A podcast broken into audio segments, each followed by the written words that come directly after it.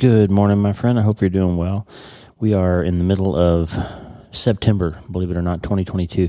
It is uh, 30 good decisions. We've been just talking about make a good decision every day. Like today, today I'm going to spend a little bit more time in prayer. Today I'm going to reconnect with that brother or sister that I've fallen away from, had a relationship problem with. Today I'm going to break the ice at work with this person that I've had a hard time getting along with. Today I'm going to move a little bit closer to my goal of losing weight or stopping smoking or not drinking or whatever it is, getting more active, working on my finances, making a good decision today. Make a good decision not to click on a website, not to send that text message, to do this or do that or not do this or do that. And, and by the end of the month, if we just stack these little wins, when you when you set a goal or make an intention and you follow through, when you when you in, intend to do something and you actually do it, you get this incredible boost in your neurochemistry, you start to believe in yourself a little more and you start to stack these wins and progress starts happening. So we're making good decisions. What's yours going to be? Listen, I would love to hear from you. SpeakPipe, S-P-E-A-K, SpeakPipe, P-I-P-E, speakpipe.com slash Dr. Lee Warren is the voicemail. You can always send us a voicemail. Lisa and Tata and I listen to these. We pray over them. We use a lot of them on the show. And I would love to hear from you. What's a good decision you've made? What's some struggles that you have? maybe some ideas that you have for people who could be on the show or or hey i'm so and so from Wichita Falls, Texas, and I would like to hear uh, an episode about anxiety or whatever. Send us suggestions and ideas, and we'd love to hear from you. We'd love to put you on the show. Um, we got a lot of changes coming to the podcast here. I'm going to give you some more structure, some more predictability. Um, we kind of started calling these episodes the last few days season six just because I, am kind of obsessive compulsive. When we get to 100 episodes i like to start the new season. But we got some things that we're going to shake up. Um, and one of them is what's going to happen on Fridays. So, not every Friday, but when I have a special guest on the podcast, I love to interview people who have great stories or people who have overcome great adversity or people who have accomplished tremendous things or written books that have moved me personally in different ways. And now that the podcast has kind of gotten some traction, and uh, especially after the Christian Book Award, uh, I got a little bit of, of notice within the Christian publishing industry. And, and for the first time, publishers started reaching out to me to say, hey, we've got this particular author that we think would be a great fit for your show. And that's where I met Jared Stevens and Mitchell Lee and, and uh, all these books that we've had featured on the show. Um, and we've had some great guests that have come out of that. And so when I have an, a, a, conversation with someone, we're going to play those, we're going to tend to play those on Fridays. So we're going to have Friday conversations. So uh, this um, idea that I had to sort of feature uh, these conversations on Fridays, if we, if we don't have a guest for that day, I may bring you back an old one, or we may talk about something completely different on Fridays. But when we have a conversation, we're going to play we're going to play them on Fridays, unless there's a really compelling reason to do them on a different day, like Dr. Daniel Amen for Mind Change Monday two weeks ago. Um, so today I thought as we get started with this idea of Friday conversations, the one that's probably moved me and influenced me the most over the years is my favorite, all time favorite, and most influential Christian writer, Philip Yancey. And if you haven't listened to the podcast for very long, or if you're pretty new around here, especially if you don't really read Christian literature, Philip Yancey is probably, well, I shouldn't say probably, without really hyperbole. Philip Yancey is probably more responsible. said it again. probably. Philip Yancey is more responsible for Lee Warren's rebuilt and resurrected Christian faith than anybody else on the planet Earth. I had some um, struggles intellectually and theologically with some of the things that I grew up believing. That when I smashed into life, they didn't quite work, and and um, fortunately, I had a great upbringing by parents who taught me to seek the Word of God and try to find answers in the Word. And so I found my way through the Word and prayer and search and struggle and kindness and mercy of our Savior. And I found my way back to faith. But along the way, I found Philip Yancey's writings. And Philip Yancey's writings really kind of turned me back around. And then later in life, when I started writing my own books, through a series of incredible events that could only be described as God ordained um, interventions, Philip read one of my books and ultimately opened the door for me to be introduced to his agent, Kathy Helmers, who became my agent and ultimately led to the publication of my first book, No Place to Hide. Uh, he's endorsed. He wrote the afterword to I've Seen the interview. You. Philip Yancey's just been become a real friend and an incredible mentor and guide for me. And so it would be appropriate um, to bring you back my very first conversation on the podcast from way back in 2015 with Philip Yancey, the first time we ever spoke together uh, on that was recorded and released way back on the old You Start Today podcast. And it's it's a conversation worth listening to. Philip has an unbelievable story, and I'm going to bring you. I think uh, all of the conversations that I've had with Philip in the coming weeks, we'll have Friday conversations with Philip Yancey, just to reintroduce you to him. And if you've never read Philip Yancey, I would start with What's So Amazing About Grace and The Jesus I Never Knew. Friend, trust me, if you've never read those two books, you really need to take a look at them. They will make an impact in your life. If you are a long-time Christian and you maybe feel you need to go deeper, you want to go more all in with him, those two books will get you started. Philip Yancey's not easy to read. He's not superficial. It's not five steps to a brand new faith or any of that stuff. It's not catchy tweets or any of those things. It's deep, personal, intimate exploration of who Jesus really is, what this life is all about, and the alternatives of having faith or not. And Philip's work has been monumental in my life, and I think it'll be helpful to you. So, without further ado, we're going to get into the very first conversation I ever had with Philip Yancey on the podcast back in 2015. I called it Get That Lined Up because of something he says during this episode. I think it'll be beneficial to you. Later this month, I already have three new conversations scheduled with different writers who are incredible, and I'm so excited to bring you several amazing Friday conversations in coming weeks. And then hopefully, this will be something that goes goes on and on. We've had several people write in lately with ideas of new people that I don't don't know and aren't connected to um, that we may be able to eventually connect with and bring on the podcast. And so uh, I don't want to blow too many uh, surprises for you, but we have a lot of amazing Friday conversations coming up. I hope you enjoy it. Let me hear from you. Speakpipe.com slash Dr. Lee Warren. Don't forget the newsletter uh, drleewarren.substack.com. We're going to be moving the podcast away from Podbean and onto Substack soon. There's reasons for that that we'll talk about later. Um, the most important reason for that is that uh, Podbean is running advertisements um, on the podcast that I wasn't aware of, and some of them don't really line up with what my podcast is about or who I am or what we represent. And so um, I, I, I, feel like it's time to gain more control back on my show, and we're going to move away onto Substack where I have total control over what happens with my show and uh, make sure that no advertisements are running when I'm all about telling you every time that there's no ads, and then I find out they're actually running ads on the show in some parts of the world. So without further ado, this Friday conversation, my friend, is very powerful and moving. It will help you help you make a good decision. Maybe maybe a good decision you could make is to pick up a Philip Yancey book for the first time. We got to go back to surgery today, Damon and I, for the fourth day this week and four weeks in a row having to operate on Friday or Saturday. Um, it's just been a really busy time. Sometimes you need to press pause and, and reconnect with your faith and your spirit and kind of rebuild yourself. And Philip Yancey will help you do that. Um, and I think it's a great Friday conversation to start this series. We love you. Don't forget the newsletter, Substack, drleewarren.substack.com, and the prayer wall is always there for you, wleewarrenmd.com slash prayer, my friend. Make a decision. Check it out with Philip Yancey today.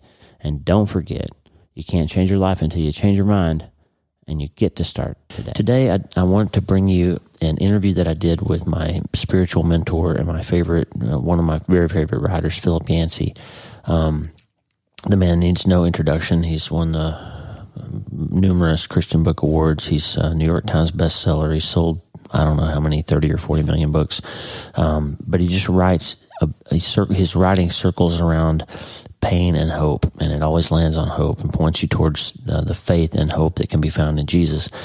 And back in 2015, I had Philip on the podcast for the first time.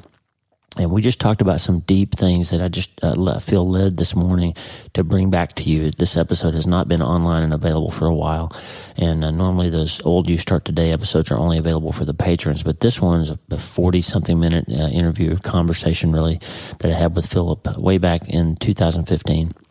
And the reason I'm bringing it to you is Philip's coming back on the show. He and I are going to record a conversation next week uh, on June 4th, actually, to talk about a couple of books of his that are coming out, that have recently come out or will soon be coming out. Um, one uh, that he released during the pandemic, he went back and uh, really did an amazing work of working through John Donne's work Um, and he, he, released a book called A Companion in Crisis, a modern paraphrase of John Donne's devotions. He graciously sent Lisa and I an advanced copy of that. Um, and we're going to talk about how to find some peace and hope in the moment that you're in by going back and seeing how people have handled hard things in the past. And John Donne has done that um, really well with a little book that he wrote four centuries ago. And Philip brought that back to us in a modern way. And then Zondervan is re releasing in a, in a slightly altered format the book that really, one of the two books that really changed my life and saved my faith back in the 90s, which was Philip's uh, originally titled book, uh, What's So Amazing About Grace. It's going to be re released by Zondervan in a shortened form for modern readers. And I think it's so important, and I'm so excited that they're bringing it back. And it's going to be called The Scandal of Forgiveness. And so Philip and I are going to have a great conversation uh, that you'll be able to hear in a couple of weeks. And so I thought it would be fun and helpful to bring back the conversation from 2015 and then to bring back and remind you of the conversation that Philip and I had in 2020 before that June 4th uh, recording, which you'll probably hear the week after that. And then we're going to have Philip back one more time for the fourth episode in October because he's releasing a book that I cannot wait to read. He's releasing a memoir of his life called Where the Light Fell. And that book is going to be very helpful uh, to you and to everyone uh, to see the story of faith through brokenness and hardship that Philip has walked in his life. And it's really going to be an inspiring and helpful book. So we're going to, Philip has uh, gifted us with some of his time for two more episodes coming up. And I thought in preparation for that, I want you to get to know this man who has made such a difference in my life. And so we're going to bring back today the first episode that Philip and I did together back in 2015 remember when I'm bringing you older content that there's going to be, we're going to talk about some links that might not be active anymore. I can't control that. Um, so if I tell you, if you hear a website address in that episode and you try to go to it and it doesn't work anymore, that's because the internet changes. Uh, if there's something you really want, uh, some content that we re- refer to, then send me an email, lee at drleewarren.com, and I'll see if I can hunt it down for you.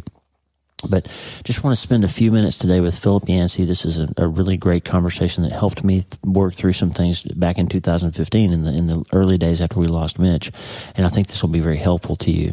So I just wanted to get reintroduce you to a person that's very important to me, and I know you trust me because you're here listening to me. So get to know Philip Yancey. If you haven't read his books, get to know them. My, my two sort of mentors in writing and Christian faith guides that have been very helpful to me are Max Lucado and Philip Yancey, and they're sort of like Peter and Paul to me. Um, Max's books are easier to read; they're they're not as um, intellectually challenging because he just gets right to the heart of what Jesus is about and everything is laid out and simple and easy to grasp so that you don't have to grapple with the, the big concepts because he just presents them to you in such an easy way. Like Peter's writing is more accessible than Paul's. Peter even said that, by the way, there's a little shot he sends out to Paul that our brother Paul, who sometimes says things that are hard to understand. Um, so Paul, I, I think of, P, of Philip Yancey more like Paul. His, his writing is, is not easy to swallow. It's not easy easy to process. It's you have to read a paragraph three or four times to sometimes get through it. It's it's more like calculus than than multiplication. It's it's difficult, but it's difficult for a purpose because in grappling with those big questions and hard things, you start to unwind that Gordian knot and solve the Rubik's cube of, of the issues that you're going through, and that's that's related to me very well over the years. And my my books are more hopefully in the middle of those two, but Philip uh, says some things that you have to think about and really chew on for a long time. And so I want to bring this back to you. I want you to get to know Philip Yancey, and I want you to start today. Hey, my friend. When I was 30 years old, I hit a real wall in my faith. I believed in God, but life was hard. I knew I wasn't good enough to please God. I knew I'd made a lot of mistakes and that I saw all kinds of bad things in the world. I wasn't sure if God loved me. I wasn't sure if the Jesus I'd been taught about as a kid was even real, and if he was, I wasn't sure if I liked him or if he liked me. I heard preachers talk about grace, but after 30 years of watching Christians, I hadn't seen a lot of it in practice. Then a friend told me about Philip Yancey. I read his book, The Jesus I Never Knew, and it literally changed my entire life. In Philip, I found a fellow questioner a writer who didn't pretend to know the answers, but wasn't afraid to ask the hard questions. Or as he said of himself in his book, What Good is God? I'm not a pastor, but a pilgrim, septic with doubt. In the years since, Philip Yancey has sold millions of books. He's won awards, traveled and spoken around the world, and kept asking questions. but he took the time to answer an email I sent him a few years ago, and we became friends. He even wrote the afterword to my book, No Place to Hide.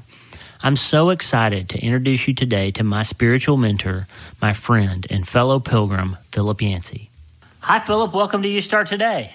Well, thank you very much, Lee. It's great to have you, but before we get going, I have one question for you. Okay. Are you ready to start today? I'm ready to start. Hey, are you ready to change your life? If the answer is yes, there's only one rule you have to change your mind first. And my friend, there's a place where the neuroscience of how your mind works smashes together with faith and everything starts to make sense. That place is called self brain surgery. You can learn it and it will help you become healthier, feel better, and be happier. And the good news is you can start today. Thanks, Lisa. Hey, so glad to have you listening today. I'm Dr. Lee Warren, and I live in Nebraska in the United States of America with my incredible wife, Lisa, my father in law, Tata, and the super pups, Harvey and Lewis. I'm a neurosurgeon and an author, and I'm here to help you harness neuroscience, the power of your brain, faith, the power of your spirit, and good old common sense to help you lead a healthier, better, happier life. Listen, friend, you can't change your life until you change your mind, and I'm here to help you learn the art of self brain surgery. To get it done, you can get the show notes and more at drleewarren.podbean.com. That's drleewarren.podbean.com. And if you like the show, please subscribe so you never miss an episode and tell your friends about it. If you tell two or three friends this podcast was helpful to you, imagine how much good we can all do around the world together. I'm Dr. Lee Warren and I'm here to help you change your mind so you can change your life. Let's get after it. Philip Yancey is a native of Atlanta, Georgia. He earned graduate degrees in communications and English from Wheaton College and the University of Chicago. He joined the staff of Campus Life magazine in 1971 and worked there for 10 years as editor and then publisher. Then Philip became a full time writer, initially working as a journalist for publications like Reader's Digest, National Wildlife, Christian Century, and the Reformed Journal. For many years, he wrote a monthly column for Christianity Today magazine, and he still serves there as editor at large. He's written over 25 books. The books have won 13 Gold Medallion Awards from the Christian Publishers Association and have sold more than 15 million copies in English, among other 35 some odd languages in the world. Christian bookstore managers selected The Jesus I Never Knew as the 1996 Book of the Year, and What's So Amazing About Grace received the same award in 1998.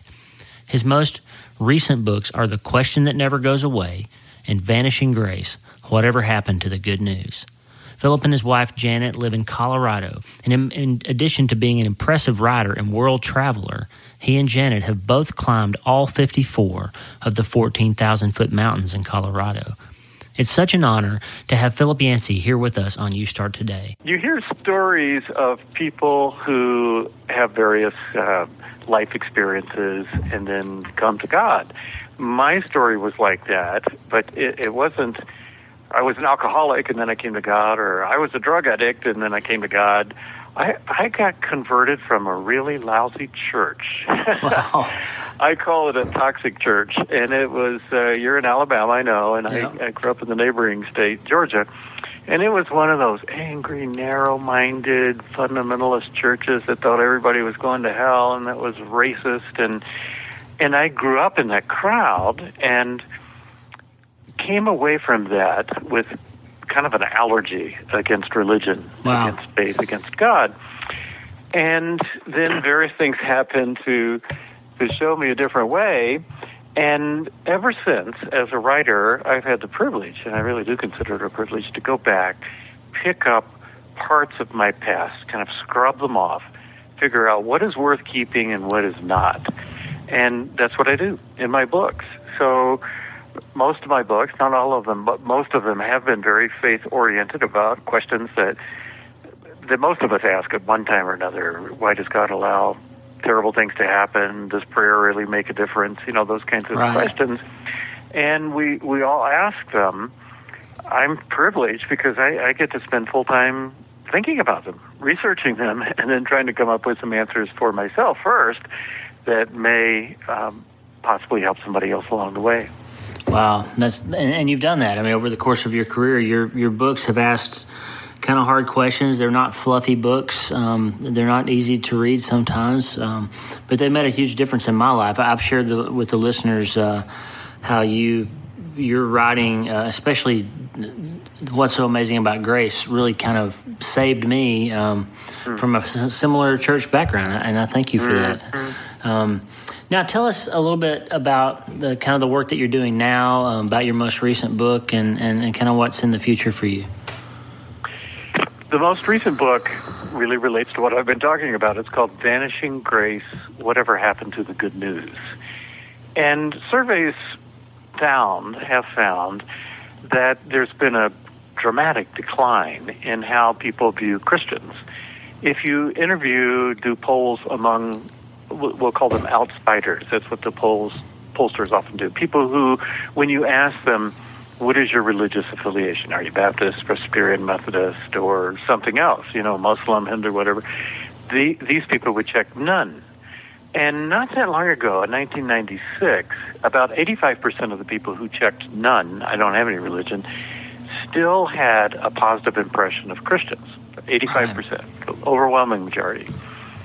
Not that much later, in 2010, if, if they interviewed the young people who checked none, no religious affiliation, only 16% had a positive impression of Christians.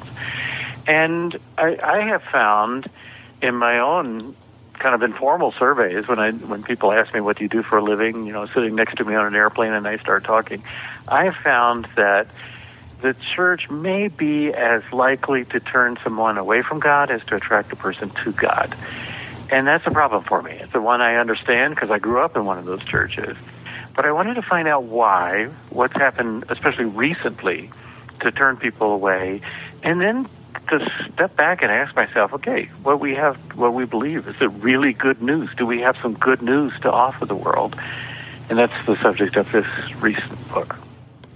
Wow. Now, outside of the you know the place of sitting and writing and, and telling other people things that you think, like in your in your real life, if you will, like what what, what struggles and, and difficulties have you had to overcome in your life, and and how do you deal with those things in your life? Oh, a lot of them relate to family. I came from rather unhealthy family. It's it's great for a memoir writer because yeah. you got wonderful material. That's right. you, know, you got a lot of very strange characters. You know, I I started looking for for books in the library that were memoirs, stories of southern dysfunctional religious families, and they, you know, it's almost a redundant phrase, yeah, because there are a lot of them out there, and uh, half of my family is is that, and the other half is another crew entirely. They're based in Philadelphia, so overcoming some of the um, oh the strands that still encircled me from childhood, and then as some of my relatives have aged, uh, working with them. And then also, Lee, because I, I have written about pain and mm-hmm. disappointment, mm-hmm. and the very first book I wrote actually was a book called Where is God When It Hurts. Right. As a result, I've been called to speak in different places, pretty tough places, places like Virginia Tech after the shootings there, and uh, Mumbai, India. We just happened to be in Mumbai, India that night. I was scheduled to speak, and then the bombings happened. The Taj Mahal Hotel, 175 people were killed, and much like September 11 here, the whole nation was in a state of shock. And I was asked to speak again that night. Wow! And then probably the most recent one was um, in Newtown, Connecticut, December of 2012. Um, very horrific scene, as we know, and a and just a tough speaking assignment. But I, I guess I believe that if my if my faith means anything, it's got to be able to speak to moments like that, and I've I've learned that it does. Wow! So you've really been surrounded and immersed in the, really the, the, the common question that we all hear of why does God let things like that happen? Like, like how do you how do you address that question when somebody asks you that? well, I don't try to answer the why question because I, I don't think God has tried to answer the why question. I, right. I don't see a good explanation of it in the Bible, but I do have a good a good sense of how God feels. It's almost instinctive when something bad happens to think, well, I, I did something wrong, or God is against me, God is causing this. Right. And I'm strongly against that as I've studied every situation in the Bible where someone was suffering, I just don't see that. In fact, when people like the Pharisees or Jesus' disciples try to come up with a theory like that, Jesus would always contradict them. He would say it's not something he did wrong, it's not something his parents did wrong. Right. And yet he wouldn't fill in, here's why it happened. And um, yet we do know how God feels because we who are Christians believe that Jesus gives us the very best clue into how God feels and just follow Jesus around and see how he handles a, a widow who's lost her only son or even a Roman soldier whose servant fell ill. Uh, what I like to say is if you think we're upset by some of the things that happen in this world, God is far more upset. And God is on our side, He's on the side of the sufferer, and He plans to do something about it he's not doing something about it in a dramatic way every time a bad thing happens. But first through the church, those of us who are here, bringing comfort, the God of all comfort, the phrase I love from Right. First Corinthians, bringing that comfort to other people.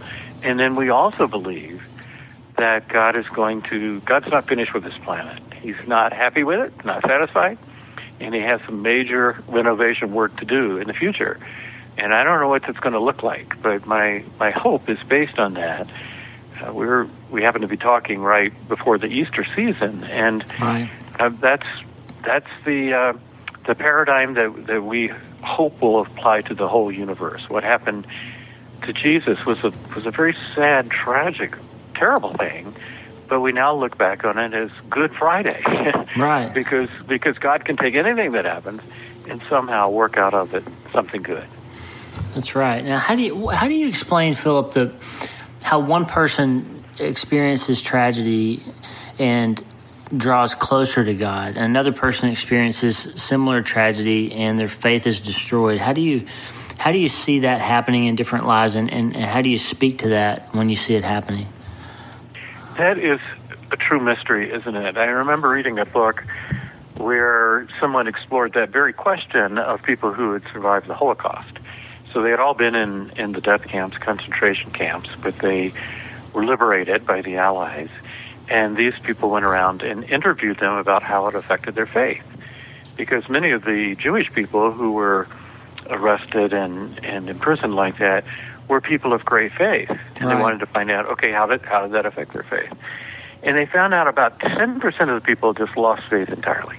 Uh, if no God could allow this kind of happen, there, there can't be a God.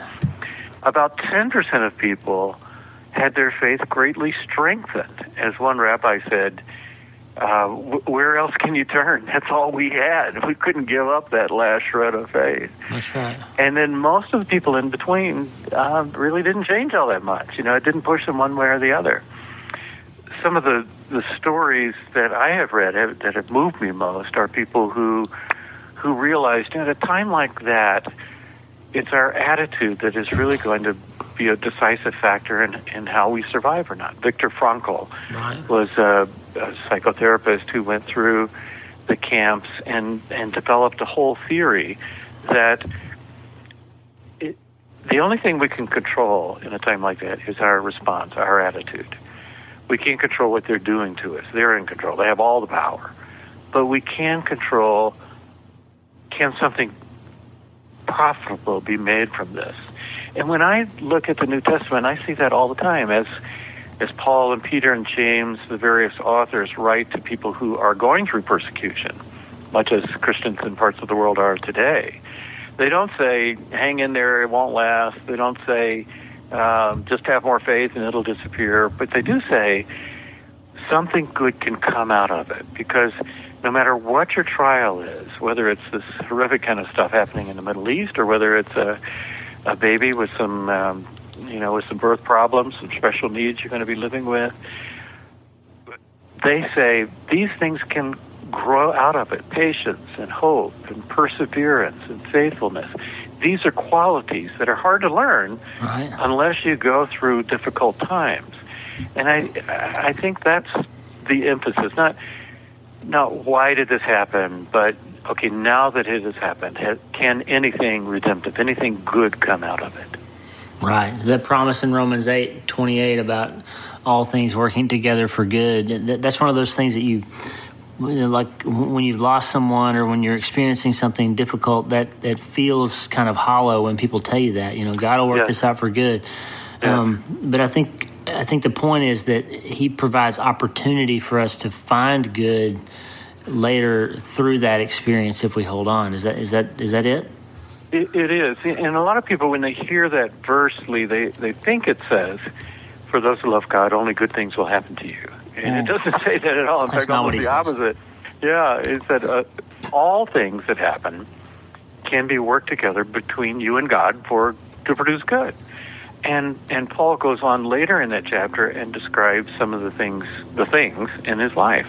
And he did not have an easy life. He had beatings and imprisonments and close escapes and shipwreck and snake bite and he mentions a lot of those things and yet he concludes very triumphantly saying, in, in spite of all of these things, they were used for good, for my good. And I believe that the foundation of the universe is God's love, and nothing can ever get in the way of that. He gives this whole uh, list of things, you know, death, nor life, nor uh, time or space or angels. He just goes through the whole list, and and that's the lesson that he clings to going through hard times. You always find him somewhere in that, and I think that's been true for us as we've gone through our our great trial of losing a child. That we've mm-hmm. we've found ourselves closer to him. I saw uh, John Piper wrote uh, in his one of his devotionals last week. That sometimes when you think you've hit rock bottom, you've really hit the rock of ages. You know? Ah, that's good. And I like that line. So, hey, yeah. so okay, in, in uh, the listeners of this podcast, we talk a lot about this idea of, of starting today. When you when you come to some point in your life when you realize that that you can't change what's already happened. You, you you can't be defined by it anymore. You can't let it hold you back anymore, and you and you can't count on what might happen tomorrow. But but you can you can do something today. Like when you when you hit that moment in your life, that's what we we call it kind of a you start today moment. So have you had one of those in your life? Is there some place where you came to where something had to give, something had to change, or you felt called to do something different? And, and, and explain that to me. The first thing that comes to my mind, Lee, is an accident, an auto accident I had in 2007. I was speaking in a neighboring state, New Mexico, on a book tour, and it was February, mountain roads in Colorado. I'm driving along, hit a patch of ice, and suddenly the Ford Explorer I was riding in started tumbling down a cliff. Oh my. Went back and paced it off later, and it went over and over five different times. Just terrifying time, loud crunching metal. Every piece of glass was blown out. Everything I I had in the car, skis and laptop and camera, were strewn all over the road, wow. which was covered in snow.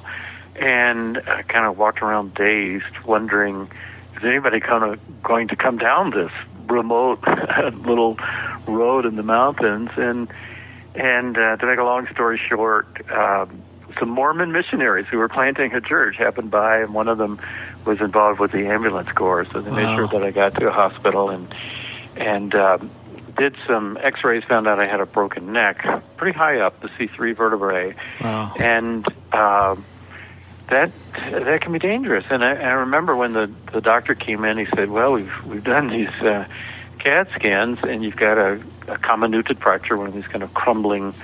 type fractures in a lot of little pieces, and what we're concerned about is whether it has punctured the carotid, the uh, I guess one of the vertebral arteries right, right. next to it. And he said, if that has, we, we've got a, set, uh, a jet standing by to fly you to Denver. But if if your artery is bleeding, as we are afraid of, you're not going to make it to Denver. So he said, here's a here's your cell phone. Call the people you love and tell them goodbye, just in case. Wow. And boy, that was one. Of, I mean, I, I, I was in pain, but I, I was fully conscious and had my faculties and and I'm thinking I, I could be dead five minutes from now. Wow. and so, as it turned out, uh, obviously the artery wasn't leaking because I'm here talking to you eight years later. But but um, I I had, as it turned out, seven hours strapped down to a backboard like that as they're trying this and trying that, and and I'm waiting for someone to come pick me up. Um, I, I had I had what, what you might call a come to Jesus moment, you know. Wow. and I, uh, I always wondered, growing up in one of these hellfire brimstone churches that you know so well, I always wondered if I faced death, is all that going to come flooding back? Here I've been preaching grace for years, and I believed in a loving God, and and I was so pleased to have none of that fear, to to have a feeling of calmness and trust. Okay, even if I do die today, I trust the God who will welcome me. I trust that God is a gracious and loving God, and the things I've been writing about are true. And then when I came out of that, um, that start today moment, uh, for one thing, I went through what I call a, a days of grace, D A Z E, days of grace. Just Right. walking around kind of dazed. Wow, grass, it's so beautiful. Yeah. The sky is so blue, especially in Colorado. And look at those clouds, aren't they great? You know, like a child Yeah. discovering the uh, earth for the first time. And and some of the things that I thought were such huge problems that I struggle with all the time, issues in my marriage, for example, that I thought we're never going to get through these. Uh, we'll stick together, but you know, kind of grim faced. They just didn't seem that important anymore, compared to a wife who was willing. If I ended up paralyzed, paraplegic, she was willing to just jump into whatever was necessary to be a caregiver. Wow. So that was definitely a start to day moment for me, and frankly, that's why I'm I'm working on this on this memoir. Uh, when I was younger, I would just choose, hey, this sounds like fun. I think I'll write that. Oh, that looks like fun. I think I'll write that. And I realized when I was lying there, you know, you may not have much time at all left. You know, we none of us know how much time we have left. So you need to invest that time you have in your work, in your love, in, in the people you love, and uh, and and the reason you think you were put on earth. So get that lined up and orient your your life around that instead of just whatever looks fun at the moment. Uh, wise words. So you obviously came through and you've done well, and you've had a, quite a career after that uh, event. But that was that was quite a motivator in your life. Um, it's encouraging to me to hear you say that that your faith wasn't really challenged. That you that you found comfort in your faith in that hard time. That that. Um, I guess all of us wonder what will what, what will happen to us if we're faced with such an such an encounter. So that's that's good news that your faith was strong uh, in your dark hour. Hey, I have a couple of uh, listeners that have sent in questions. Uh, if you don't mind, Philip, I'd like Sure. to to uh, let uh, Arthur from Alabama has a question. Hi, I am Arthur Moore from Prattville, Alabama. Phil, my question is how do you deal with when family and friends find out that you are a Christian and they start to use the word of God and quoting scriptures to get what they want from you, such as to get money or to get you to do something for them, knowing that for well that they are not believers in God or Jesus Christ, and when they use those things just purely for their gain, and they want to test your belief and your faith in God or in Christ. Well, that's quite a question. I, I don't think I've ever been asked that before. It's a good I- question. It is a good question, and um, I, I notice when I read the Gospels, I notice that Jesus seems to have the hardest time with people just like Art described. people who are kind of sanctimonious and quote the Bible to him, and they're always trying to pin him down and judge him and get their hooks in him. And Right. especially if you combine that with family, oh my goodness, Yeah. that's a major challenge. Because family know they know what buttons to push. And um, in, in my own case, my family uh, often disapproves of what I write, choices I make, and it's important for me not to get sucked in and let them determine for me what I believe is important, what I believe is right. So uh, I, I would say to Art, um, they, their family, you got to deal with them. Um, you can do you can keep from letting them determine your life but still do it with a gracious style. Don't let them quote scripture and try to get you to do things that you know are wrong. Jesus didn't do that. I mean just look at the conversations he had with the pharisees. They're always Right. scolding him about this and that and he just blows them off and and blows them away sometimes. He has some That's pretty right. stern words. And yet um, the people who were sincere, he always reached out to, treated with with great grace. It's, it's tricky being family because uh, there are all these subconscious ties between us that we can't do anything about. Right. But I, I, I'm encouraged, Art, to hear you say that you you know when it's right and when it's not right, and uh, don't don't compromise. Don't compromise what you're convinced is truth, and yet uh, at the same time try to do it in a in a gracious style and uh, and just say, well, I I see things differently, and I have to make my own choices as you do, and they may be different, but I I still love you. You're still my brother. You're still my uncle, whichever family member it is. Uh, try to do both at the same time. That's great. Great question. Great answer, Philip. Thank you. We have one more uh, question from Mark in North Carolina. Hi, Philip. My name is Mark. I recently heard a another author say that great writers are great readers. I was wondering what books you're reading right now. Maybe one from fiction and one from nonfiction. People that you think are great writers. Thanks. You're you're absolutely correct that the way to become a better writer is just to keep reading people who are better better writers than you are. That's the only way to learn. It's just like uh, if you play tennis with someone who's who's not nearly as good as you are, you, you're not going to improve. You got to play with people who are better. And um, I have an easy answer to that. It's not exactly what I'm reading right now, but I, I wrote a book called Soul Survivor that tells of people, great writers who who inspired me. Some of them are old time people like Tolstoy and Dostoevsky, but also there were some I, I interviewed in person, Frederick Buechner, Henri Nouwen, and people like that. And um, if you want to know the kind of people I gravitate toward, those would be the kind of people. I, I recently I, I've mostly been reading memoirs because it, it's a new form for me to write. And when I when I try something new, I want to go to the good people. I I counted up the other day. I read about 250 memoirs in the last few years. Wow. Just one after the other, trying to find out what makes a good memoir.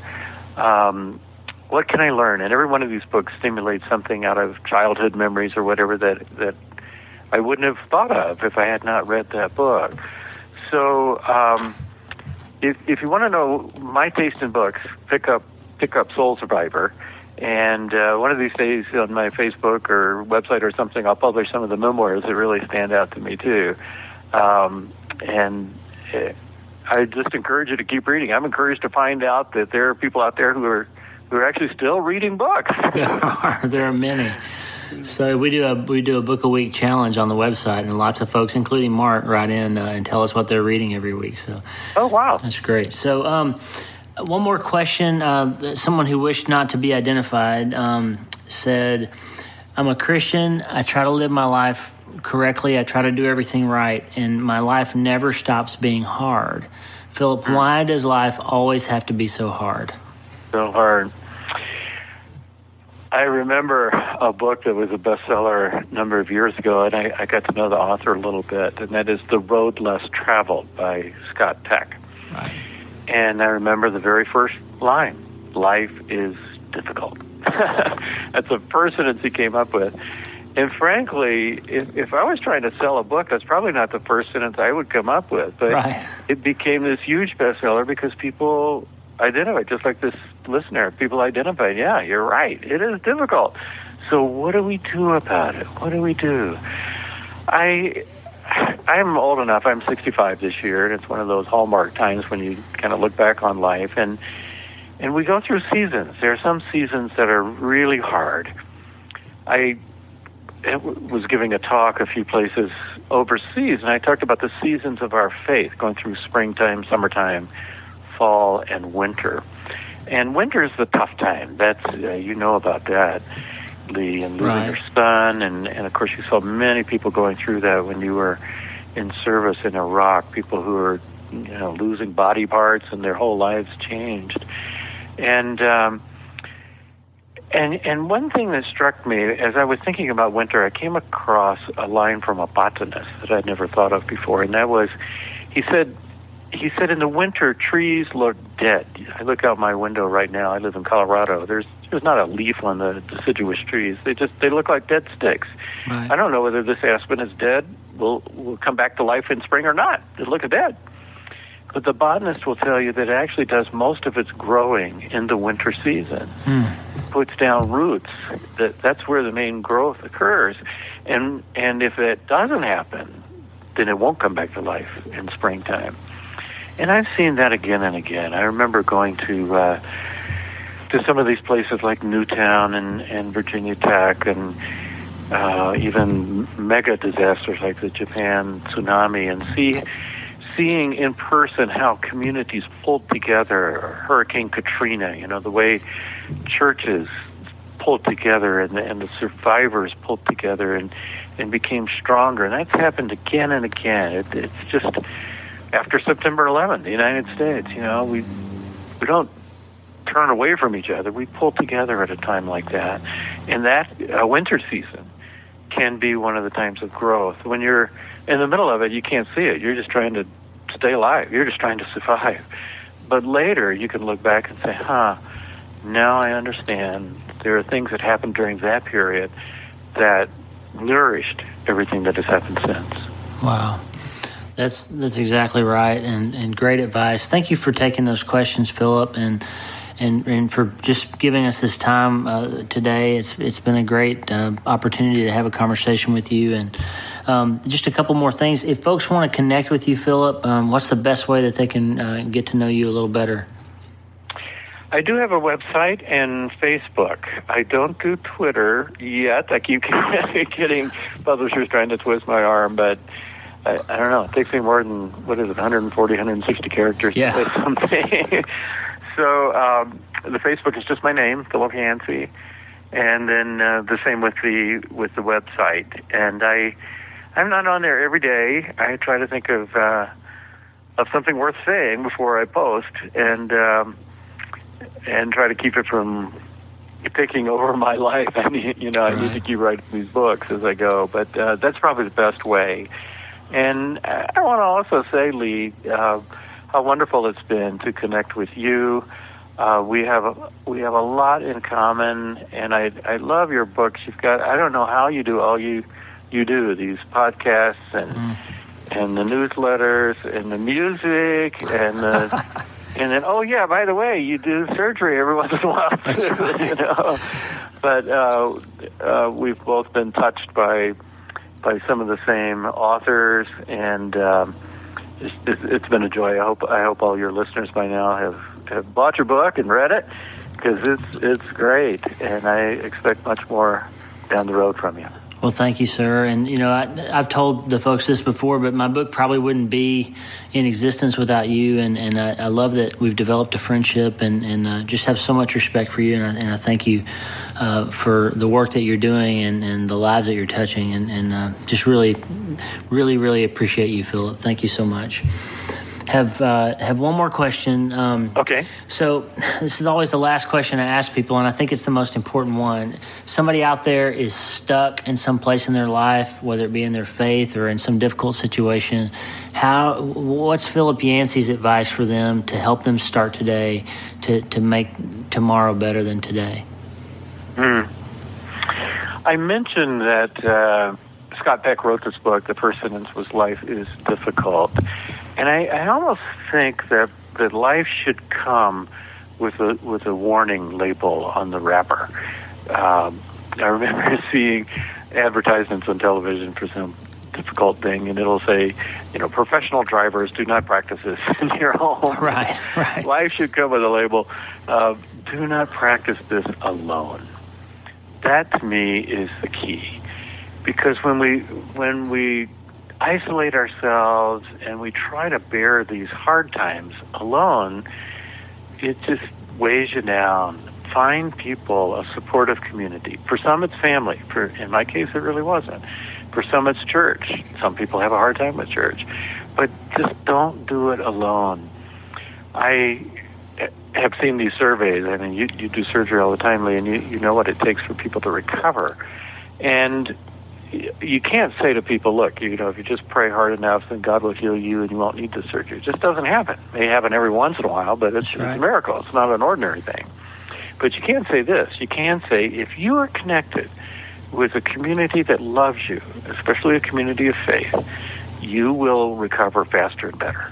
That's right. And the reason is the things that keep us from recovering are things like guilt and fear and anxiety and stress. And if if you've got people who will take care of the food you need and make sure you have a ride to the doctor and look after your kids or look after your dogs, you don't have to worry about those things. Then you can use all your emotional health to line up with the rest of your body and spiritual health, physical health, and and get your body back where it should be. So that, I guess that's what I would say. Not, not all of us are recovering from surgery, but the same principle applies in anything we go through. Don't practice it alone. Find some people that you can lean on and then people who can lean on you when you when you're in a healthy place. We go through these seasons, and the only way to survive is for us to develop the kind of community that gives us strength, whatever season we're in. Well said, sir. And Philip, I really appreciate it. Thanks so much, and God bless you very much. I enjoyed it. Good questions, Lee, and the rest of your listeners out there.